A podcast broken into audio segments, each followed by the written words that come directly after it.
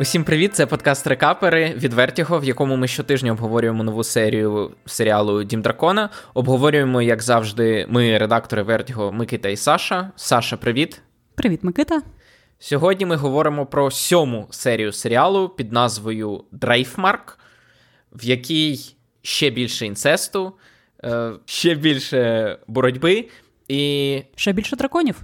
І ще більше драконів. І дитина втрачає око. Все, що ви хотіли від Гри престолів. Абсолютно, абсолютно. Давай, Саша, спершу в загальних рисах, як тобі серія, що сподобалося, що не сподобалося. Серія темна. І і буквально, і і фігурально через те, що, як я казала, дитина втрачає око. Але серія прикольна. Е, Мені здається, більш повільна. Хоча, з іншого боку, не можна сказати, що вона повільна через те, що, попри те, що там якось нема особливо екшн сцен, там насправді відбувається дуже багато всього. Попри те, що фінал, початок там такий доволі м, розмірений з великою кількістю розмов і всього цього, але так просто згадуючи, що там було.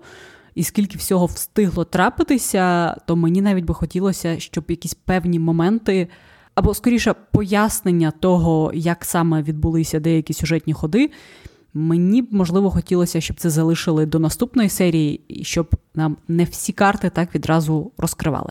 Про що саме ти говориш? Про план Рейніри та Деймона. Е, Мені здається, що було б е, трошечки можливо краще, якби ми не знали, що це саме за опалене тіло і що трапилось. Е, Через те, що це якось, знаєш, трошечки був е, такий вайб епізоду Скубіду, е, коли ти думаєш, о, це якийсь там страшний злочин, а потім в кінці кажуть, ні, ні, ні, все нормально, це там це вони просто придурювалися. Ну, вони все одно вбили людину. Просто через те, що ми не знаємо, як її звали, це ну. Вони просто вбили людину, просто не Лейнора. І це насправді, якщо ми вже з цього починаємо, то це, от ми багато разів казали, що там це трошки відрізняється від книжки, це трошки відрізняється від книжки. Вони там поміняли місцями події, поміняли місцями е, персонажів. Або там, наприклад, коли Коул, Крі, сер Крістон Коул вбив цього лицаря поцілунків, він там це зробив, наприклад, на бенкеті, а не на лицарському турнірі, як це було в книжці.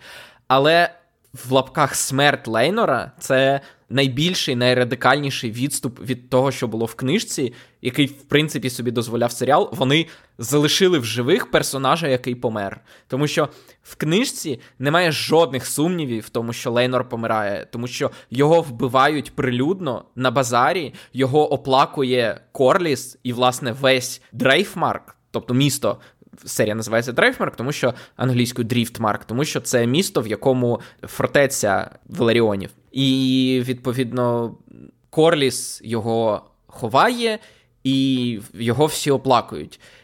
А тут вони його залишили в живих, і єдине запитання після цього виникає: вони його залишили для того, щоб. Розіграти цей Джокер в якомусь з наступних серій, чи це просто треба було для того, щоб, умовно кажучи, відбілити трошки Рейніру і Деймона, щоб. Ну, вони якби погані, але не настільки погані, щоб прям вбивати його. Вони вирішили, що так буде краще для всіх. Так, я я теж так думаю, і якраз я схиляюся до цього, що нам намагаються показати, що так, звичайно, в цьому світі всі такі е, не супер хороші люди, але не буде Рейніра вбивати там чоловіка якого вона там по-своєму все ж таки любить і поважає. Я думаю, поважає, скоріше так, поважає, так. ніж любить. Так, тому і і я навіть була б не проти, якби нам цей твіст все-таки розкрили. Але ось, можливо, якби це зробили в наступному епізоді або пізніше. Коротше, мені здається, що просто було б цікавіше, якби після виходу цієї серії, знаєш, всі в офісних кухнях обговорювали про те, що та що, невже вони реально його вбили? Ого. Мені здається, що це б і і будували якісь теорії на рахунок цього. Тому мені здається, що це можна було б залишити цей фінал трошки такий, таким більш амбівалентним і незрозумілим. Але ну, але вже зробили, як зробили. Не знаю, мені твіст дуже сподобався, тому що я абсолютно не очікував. Для мене до цього не твістом, а скажімо так, дивним було те, що Рейніра і Деймон його вбили, тому що в книжці знов таки його просто вбиває цей чел без жодних на те причин, і тільки є натяк, що можливо Деймон там якось дотичний, але про Рейніру взагалі навіть згадки немає. Тут нам прямо кажуть, що саме Рейніра була, скажімо так, геніальним махінатором і планувальником цієї операції. І тому це для мене вже було несподівано, але коли нам в кінці показали, що цей, я не пам'ятаю, як його звуть цього сера, Олаф чи чи якось так. Як сказав сам Деймон, є місця, де неважливо, як звати людину. Так, так. Е, і цей подкаст це одне з цих місць. Е, нам байдуже, як звуть цього чувака, який був хлопцем Лейнора. От, якщо чесно, коли нам показують, що він сідає в човен, я очікував, що там буде Деймон, який скаже ти виконав свою місію до побачення і вб'є його. Так. Таким чином, зробить Деймона, це зробить Деймона ще темнішим персонажем. А натомість це Лейнор, і це було для мене супер несподіванка і приємна. Тобто в грі престолів приємних твістів, в принципі, не буває. Не не той це серіал, не той це світ, де будуть приємні твісти. А от я був радий. Я був радий, що навіть якщо ми його не побачимо ніколи, а я припускаю, що так і буде, бо це надто, скажімо так, важливий персонаж в принципі в цьому світі, щоб його якось ще розігрувати. Тому я припускаю, що все-таки ми його більше ніколи не побачимо. І от мені приємно думати, що він десь живе е, в багатстві, в пентосі чи в лісі. Ліс мається на увазі не в лісі, де дерева ростуть, а ліс це місто.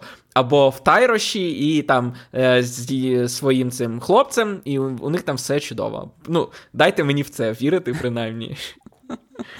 Просто я я частково погоджуюсь, але просто якраз місцями серіал мені створює дуже дивний такий, такий когнітивний дисонанс.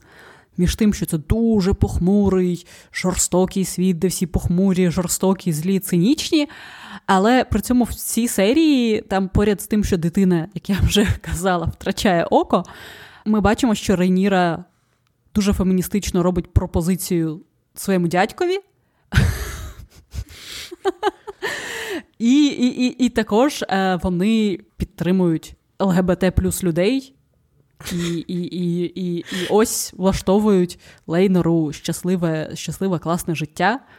Ну, тобто, я розумію, що що це добре, і це набагато краще, ніж е, щоб якби вони намагалися робити типу, більш якісь цинічні і, і жорстокі речі в дусі оригінального серіалу.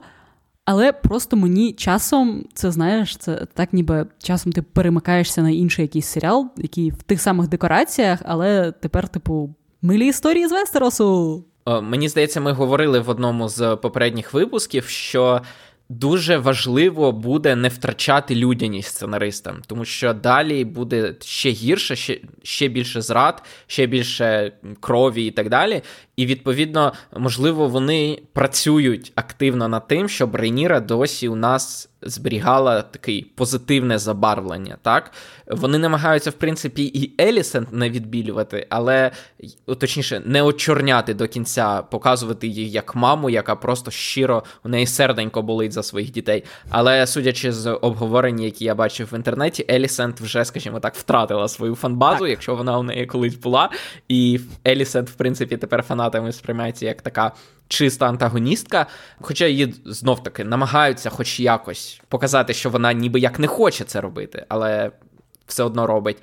А от Рейніру, от мені здається, вони спеціально докладають зусиль, щоб залишити їй гуманність, скажімо так. Просто мені також здається дещо дивним, і і, і я знаю, я я розумію, що дещо зараз виглядає лицемірно, коли в минулому е, обговоренні я казала про те, що давайте нам більше людяності, а тепер я кажу ні, не таку людяність, будь ласка. Е, але просто знов таки контраст між тим, що Деймон просто камінюкою забиває насмерть свою дружину просто ні за що бо бо так треба і так хотілося, і і йому набридло.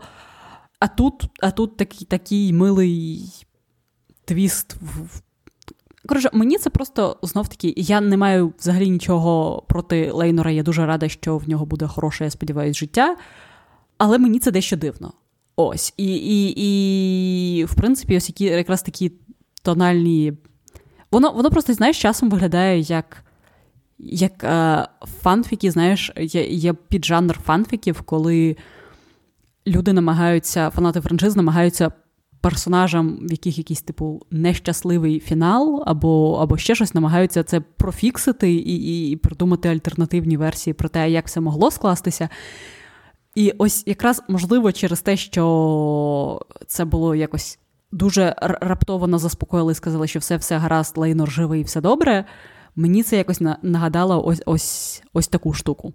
Знаєш, що мені це нагадало? В кінці третього Бетмена Ноланівського, коли після так. того, як Брюс Вейн пожертвував собою, і нам наприкінці дають цей фінал у Флоренції, коли та не бійтеся, нормально з ним все, він там п'є. І я відмовляюся визнавати той фінал, але цей фінал я з Лейнером я визнаю фінал, а той той ні. Той я вважаю, що це е, була вигадка Альфреда.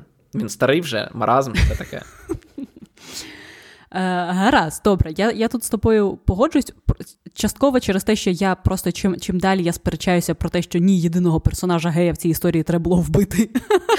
Тим гіршою людиною я собі е, здаюсь, і тим я, не хочу це продовжувати, бо that's not me. Тому я пропоную перейти до, до інших. Інших сюжетних ліній цього серіалу, що взагалі тобі ще запам'яталося, що тобі здалося було найважливішим якраз для подальшого розвитку подій. Тут багато було цікавого. По-перше, я хотів би відзначити дракона. Мені здається, що Вагар це величезна дракониця, одна з власне найстаріша дракониця в цьому світі. Вона була однією з трьох, яка була у Ейгона. Тобто у Ейгона було три дракони. Він сам лета, літав на Балеріоні, найбільшому драконі в історії Вестеросу. На ньому ще, до речі, літав Візеріс, той самий старий король Візеріс. Він був Який останнім вершником. Так. Найбільшого дракона, і він помер. Тобто, власне, у Візеріса немає дракона, тому що у нього був найбільший у світі, і він помер, коли Візеріс ще був доволі молодим. І відтоді він на дракона не сідав. І от Вагар це найбільший дракон, який залишився. І це перший дракон в серіалах, якого нам, в принципі, хоч якось представили. Тобто у Дейнеріс в Грі престолів було три дракони, але вони, ну, це буквально був дракон 1, дракон 2, дракон 3. Ми не знали нічого про них. Крім того, що що вона літала на Дрогоні. І те, я не впевнений, чи чи це взагалі проговорювалося, чи ні. Але вони були абсолютно однакові, у них був однаковий характер і так далі. Е, так само тут, тобто ми знаємо, що є дракон у Рейніри, є дракон у Деймона, є дракон у Лейнора, який, до речі, залишився тепер без вершника. І е, була дракониця, власне, у Лейни, і оця дракониця Вагар е, стала новою драконицею Еймонда. Але це взагалі перший дракон, з яким нам, хоч як, от все це, що я казав. Це все ми знаємо про Вагар з серіалу, і це мені здається, вперше нас нарешті знайомлять з драконами як з персонажами, що вони можуть бути різними. Вагар вона візуально відрізняється від інших. Вона настільки стара, що у неї навіть крила такі пошарпані, як старі вітрила на кораблі, коли вони досі тримають вітер, але вони такі пошарпані з дірками, протерті. І от у неї такі самі крила. І мені здається, це взагалі вперше за енну кількість серій, де ми бачимо драконів, нас нарешті знайомлять конкретно з одним з них. Знаєш, але у мене також виникло багато запитань щодо взагалі права власності на драконів в цьому світі. Ну тобто, як, наприклад, якщо там, скажімо, є дракон, який належить якійсь із родин, так, і його вершник помирає, і, скажімо, якась дитина підходить до цього дракона а, і подобається цьому дракону і, і стає його вершником. Тобто, як взагалі, чи рід, якому належить дракон, змушений його віддавати, чи вони можуть сказати ні, дракон, ти сидиш вдома? Тобто, я, як як це все відбувається, і чи можна, скажімо, там, якщо дракон обрав собі вершника, їх розділити і все-таки там, я не знаю, прив'язати дракона десь і і не пуск... Ну, тобто, як це взагалі відбувається?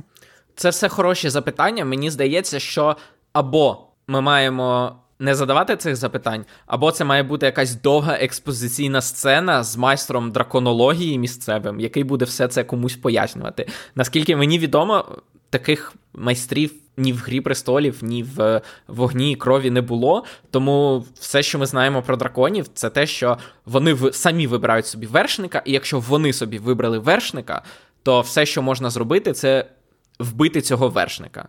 А mm з- змусити дракона змінити вершника, наскільки я знаю, неможливо. Угу. Гаразд. Тобто, якщо, умовно кажучи, комусь дарують драконяче яйце, то ще не факт, що навіть якщо дракон вилупиться, то він захоче, щоб ця людина або, або хтось із її оточення ставав його вершником.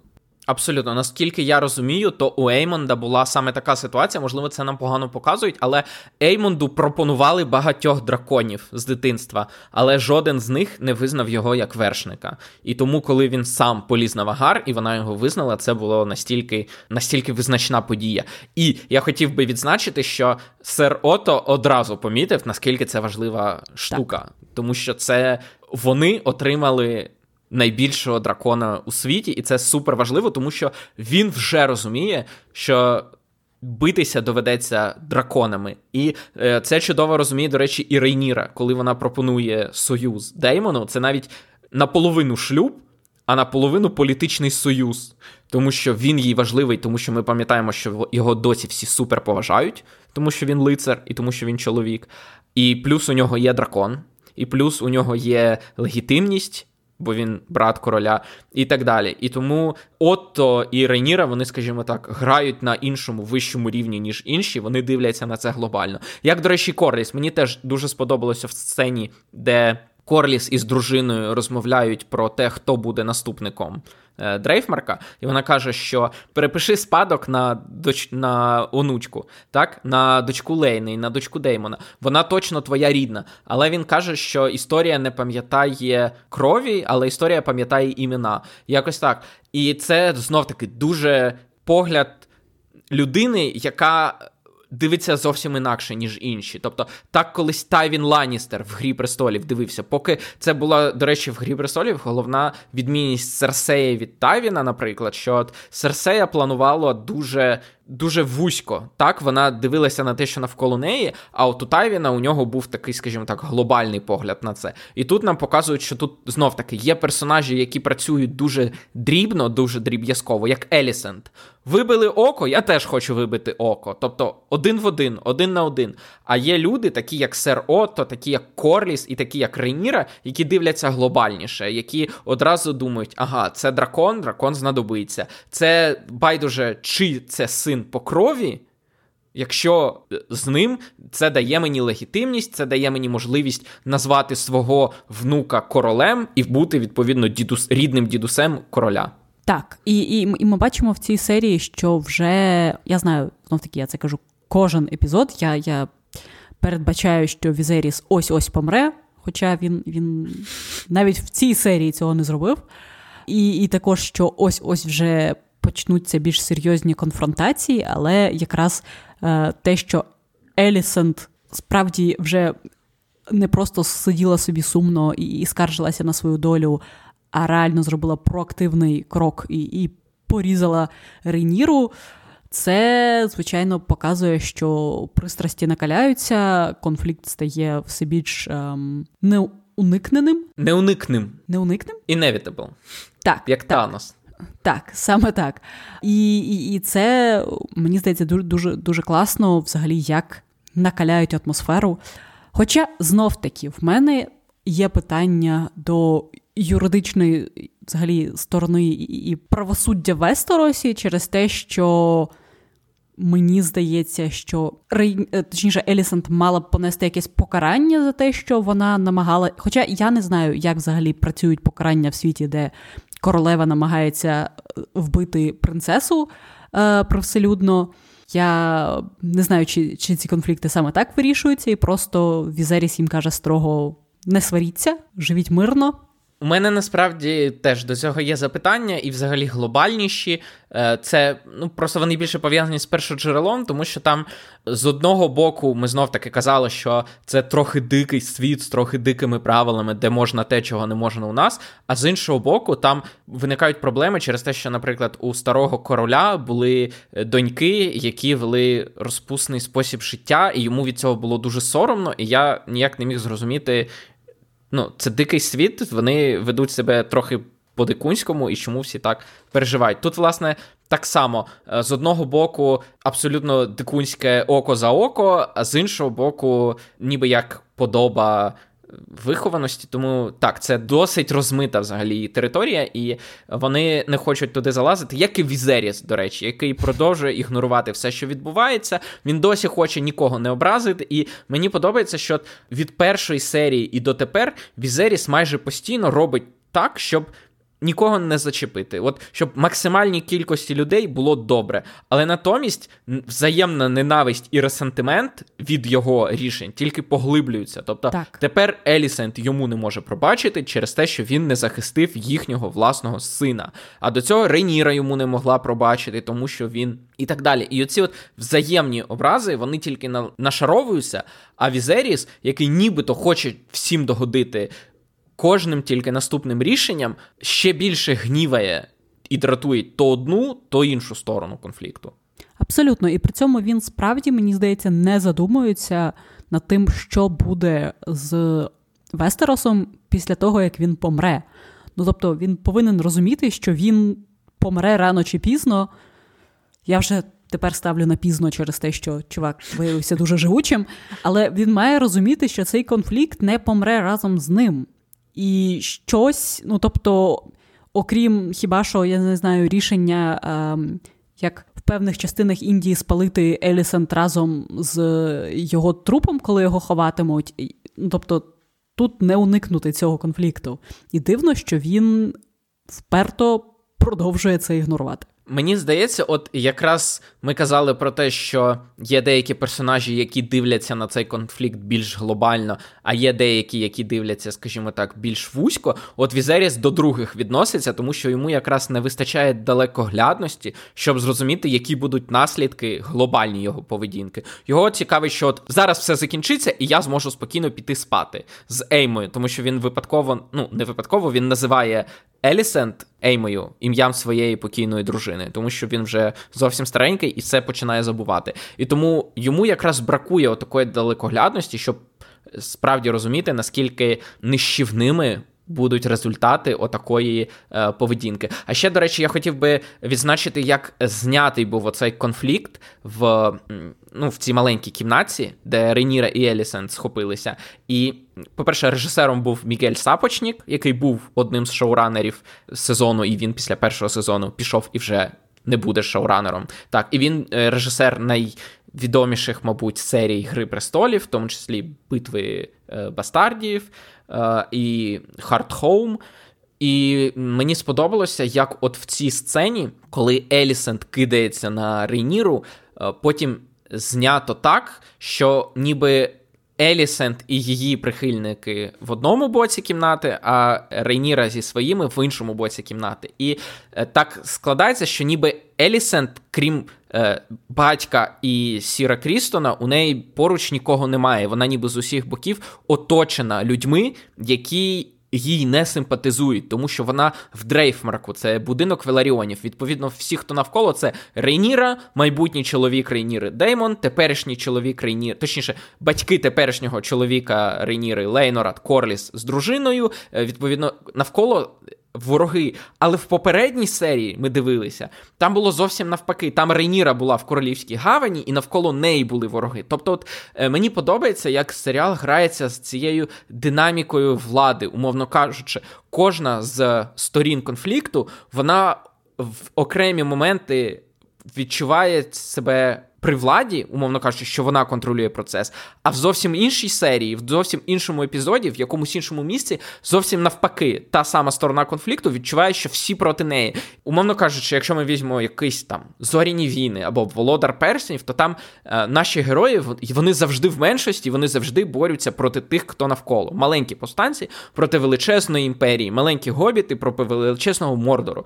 А тут така ситуація, що залежно від того, за ким ми стежимо, вони або почувають залишаються при владі, або у них все під контролем, або вони оточені навколо вороги, треба ховатися, все пропало. Ну і також мені здається, що дуже прикольно, що кожна серія не лише е, робить цей конфлікт більш запеклим, а й також масштабує його певним чином, і ми розуміємо, що там кожного разу, коли там діти між собою б'ються, це не лише діти. Тобто за, за цим стоїть більш масштабний конфлікт. І тут так само, тобто, ми бачимо цю сцену в.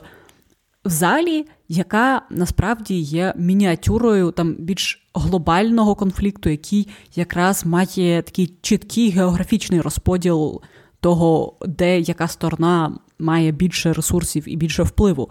І, І насправді це якраз дуже прикольно, що, попри те, що в Грі престолів, мені здається, якраз були багато там епічних. Сцен баталій, і і було відчуття того, що там певні землі, певні королівства, певні там лорди підтримують певні сили. Мені здається, воно якось відчувалося менш менш так, ніби ми справді знаємо ці місця і цих людей. А а тут відчувається, знаєш, що це особистий конфлікт, який переростає в таку справді геополітичну в геополітичну історію. Так, абсолютно, і це в принципі взагалі важка річ для будь-якого фікшену, тому що дуже важко розповісти захопливу історію, якщо це будуть просто стрілки по мапі. Розумієш, і ти там будеш дивитися, як одна армія йде туди. Для е, цікавої історії нам потрібні персонажі, нам потрібна ну, особистісний зв'язок з учасниками з учасниками історії.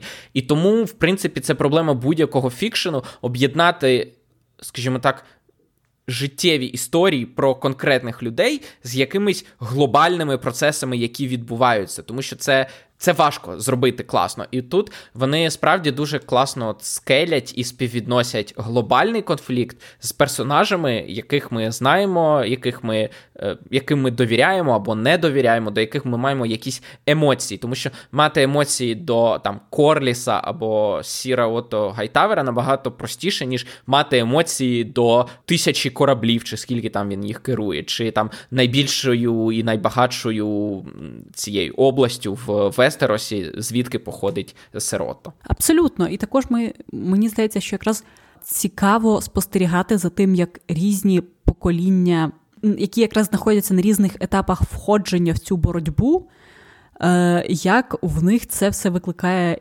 абсолютно інші емоції через те, що ми бачимо цих дітей, які просто переповнені якоюсь підлітковою агресією, і це прям якийсь е, володар мух в мініатюрі.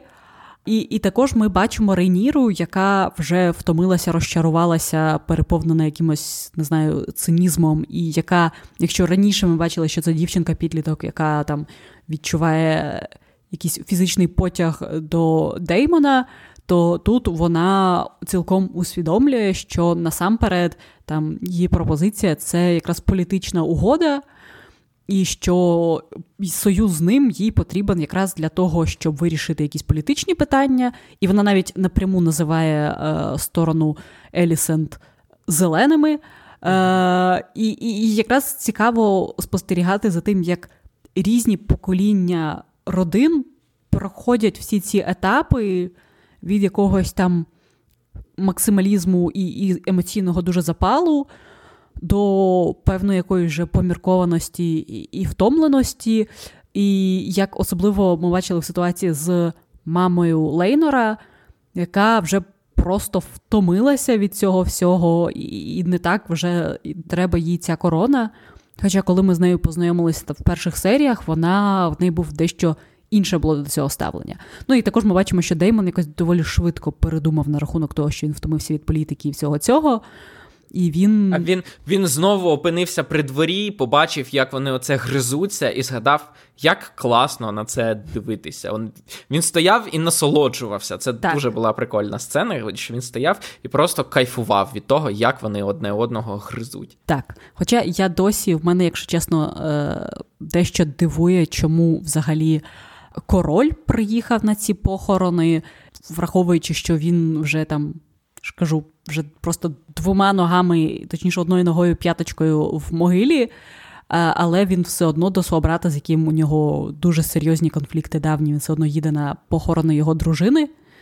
І по суті, знаєш, можливо, часом це відчувалося як е, штучний привід, який серіали часом люблять, щоб зібрати всіх персонажів, між якими конфлікти в одній кімнаті, і на якійсь одній події і змусити їх це все обговорювати. Е, але це все одно, мені здається, класний був привід, хоч і я не до кінця мені він здався переконливим. Ну, померла дочка одного з наймогутніших лордів. Тобто, я згоден. Тобто, нам Корліса багато разів показують, тому що він важливий для історії. Але ми зовсім не знаємо, що там у Хайтауерів. Ми ми бачили, що там сер Отто, ми бачили, що там е, сер Гоберт, а от. Якби у Сера Гоберта померла дочка, нам би теж показали. Я розумію, про що ти кажеш, але е, так, їх зібрали. Але мені, до речі, на початку ще цієї сцени сподобалося, я згадав, що коли Корліс е, говорить до другого сина Рейніри, здається, не до старшого звуть Джейс Джакеріс, а другого е, Люк. Люс. Люс... Якось. Чи Люс? Люк, Люк Люсеріс. Типу, Люсеріс, скорочено Люк або Люс. Так. І він йому каже, що він стане лордом водоплину після того, як. І це, до речі, ще одне нагадування, наскільки могутній насправді союз Рейніри та Лейнора. Тобто, що старший син буде королем всього королівства, а другий син буде, по суті, адміралом і е, начальником флоту. Тобто нам нагадують, заради чого Рейніра і Лейнор все це терплять, тому що це справді наймогутніший союз. І якби не Елісент, якби не Сер Отто і не якби її діти, то відповідно нічого б з Вестеросом не було. У них би був супермогутній союз. Король і адмірал були б рідними братами, і відповідно жодна інша фракція не могла б їх розколоти. Але є Елісент, є Сер Отто, у них власні плани, у них власні амбіції, і у них є. Тепер у них є вагар, і у них є ще кульгавий е, лорд Стронг, який завжди готовий когось вбити, виколоти комусь око, відрізати вухо. Щойно Елісен цього попросить. Якраз якраз такий персонаж, мені здається, має бути в в усіх медіумах е, про світ Вестеросу. Це якраз такий каталізатор, виконавець е, брудних справ, людина, яка дуже багато всього знає. Я рада, що такий персонаж у нас є. Мені подобається, що у Рейніри теж є такий персонаж, і це Деймон. Ну, якщо треба щось зробити тишком, то Деймон це робить. Що цікаво, що він це реально робить сам особисто, а не ну, тобто, наймає когось. Так, тобто от цього хлопця нам показує, що він вбиває, е, скручує горло е, хлопцю, якого вони потім спалять і і видадуть за Лейнора. Він дуже, знаєш, такий хендзон господар, який сам робить те, що треба. Можна помітити, чому Ренірі він сподобався. Так, він, мабуть, і і в батарею вміє полагодити, якщо якби в Вестеросі були батареї ну там є там, там є обігрів. Ти можеш собі уявити, як холодно в такому замку взимку. Там дуже так. має бути складна система опалення. Я думаю, у них просто комини і. і... В кожній кімнаті це тумач. Має бути якийсь має бути якийсь центральний, і воно має, в принципі, якось обігрівати декілька. Навіть в сільських хатах групка гріє декілька кімнат одночасно. Ну, знаєш, знаючи всі ці історії про середні... Я розумію, що це не справжнє середньовіччя, але знаючи ці всі історії про те, як в справжньому середньовіччі там, по суті, всі, хто мешкали в е, палаці, часто в замку спали просто в одному величезному ліжку разом з собаками, дітьми, е, під шкурами і, і з якимись типу всіма своїми родичами і і, і дальніми, і близькими через те, що було холодно. Хто зна? Я думаю, ми вже будемо закінчувати. Наостанок скажи, як тобі дивне затемнення цієї серії, яку явно знімали в день, а потім просто на фільтрах затемнили на комп'ютері? Е, Знаєш, я просто здивована, що HBO вперто продовжують оце робити, їх сварять, і вони знову це роблять, і потім ще кажуть, що в соцмережах, що ні, це було креативне рішення, ми правильно все зробили. Через те, що я пам'ятаю, як е, коли виходив останній сезон Гри престолів, і ми з Юрою його зранку дивилися, і, і треба було закривати просто всі штори в квартирі, щоб можна було що-небудь роздивитися.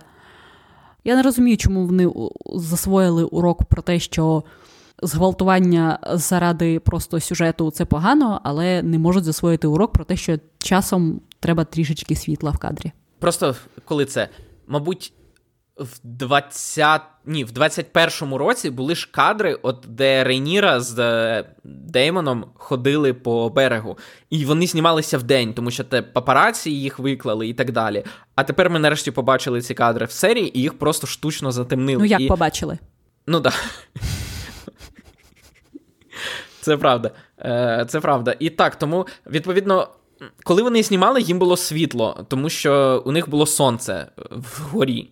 А коли нам це показують, вони просто беруть і там викручують, не знаю де, е, рівні сірого, і тепер стає темно. І тому не може бути джерела освітлення, тому що тому що джерело освітлення встановлюється, коли знімається вночі, і потрібно джерело освітлення, щоб вони щось побачили. А так їм все видно, їм не треба джерело освітлення. Ну а ми вже якось переб'ємося. Я впевнений, що якщо пошукати, є якісь серії фанатські, де хтось викручує назад ці рівні світлого, щоб можна було роздивитися, що відбувається на березі.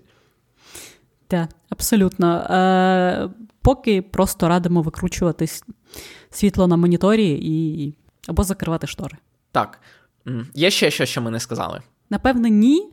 Хоча я ні, я, я все-таки додам, що моя поки головна претензія це до того, що всі події розвиваються дуже швидко, і в нас вже вдруге була серія, коли дуже швидко когось вбили, відразу одружилися, і це все на похоронах. Ну тобто, це якось е, стільки подій в один день. Мені здається, це можна було трошки розтягнути. І і я дуже рідко кажу, що серіал можна було б розтягнути в ньому події. Зазвичай є протилежна е, ситуація, але тут мені здається, що можна було б якось менш е, менш швидко розкручувати ці всі, ці всі, цю всю історію. З одного боку, так, а з іншого боку, якщо ще більше тягнути, то Візеріс помре тільки в сезоні четвертому. На цій, я думаю, чудовій ноті можемо закінчувати. Так, дякуємо за те, що слухали. Нагадуємо, що ми маємо змогу дивитися або намагатися дивитися е, серії Дому дракона завдяки Збройним силам України, які опираються на кордонах нашої країни і борються за те, щоб звільнити її цілком. Е, підтримуйте їх, підтримуйте волонтерів, які підтримують їх. Нас можна підтримати е, лайками, п'ятірочками або на Патреоні. З якого ми всі гроші теж віддаємо на Збройні Сили. Е, слухайте інші наші подкасти, наприклад, відкритий мікрофон, де Юра з Ярославом обговорюють, що відбувається в стендапі, якщо вас цікавить стендап. На цьому все. Е, почуємося наступного тижня. Всім па-па. До побачення.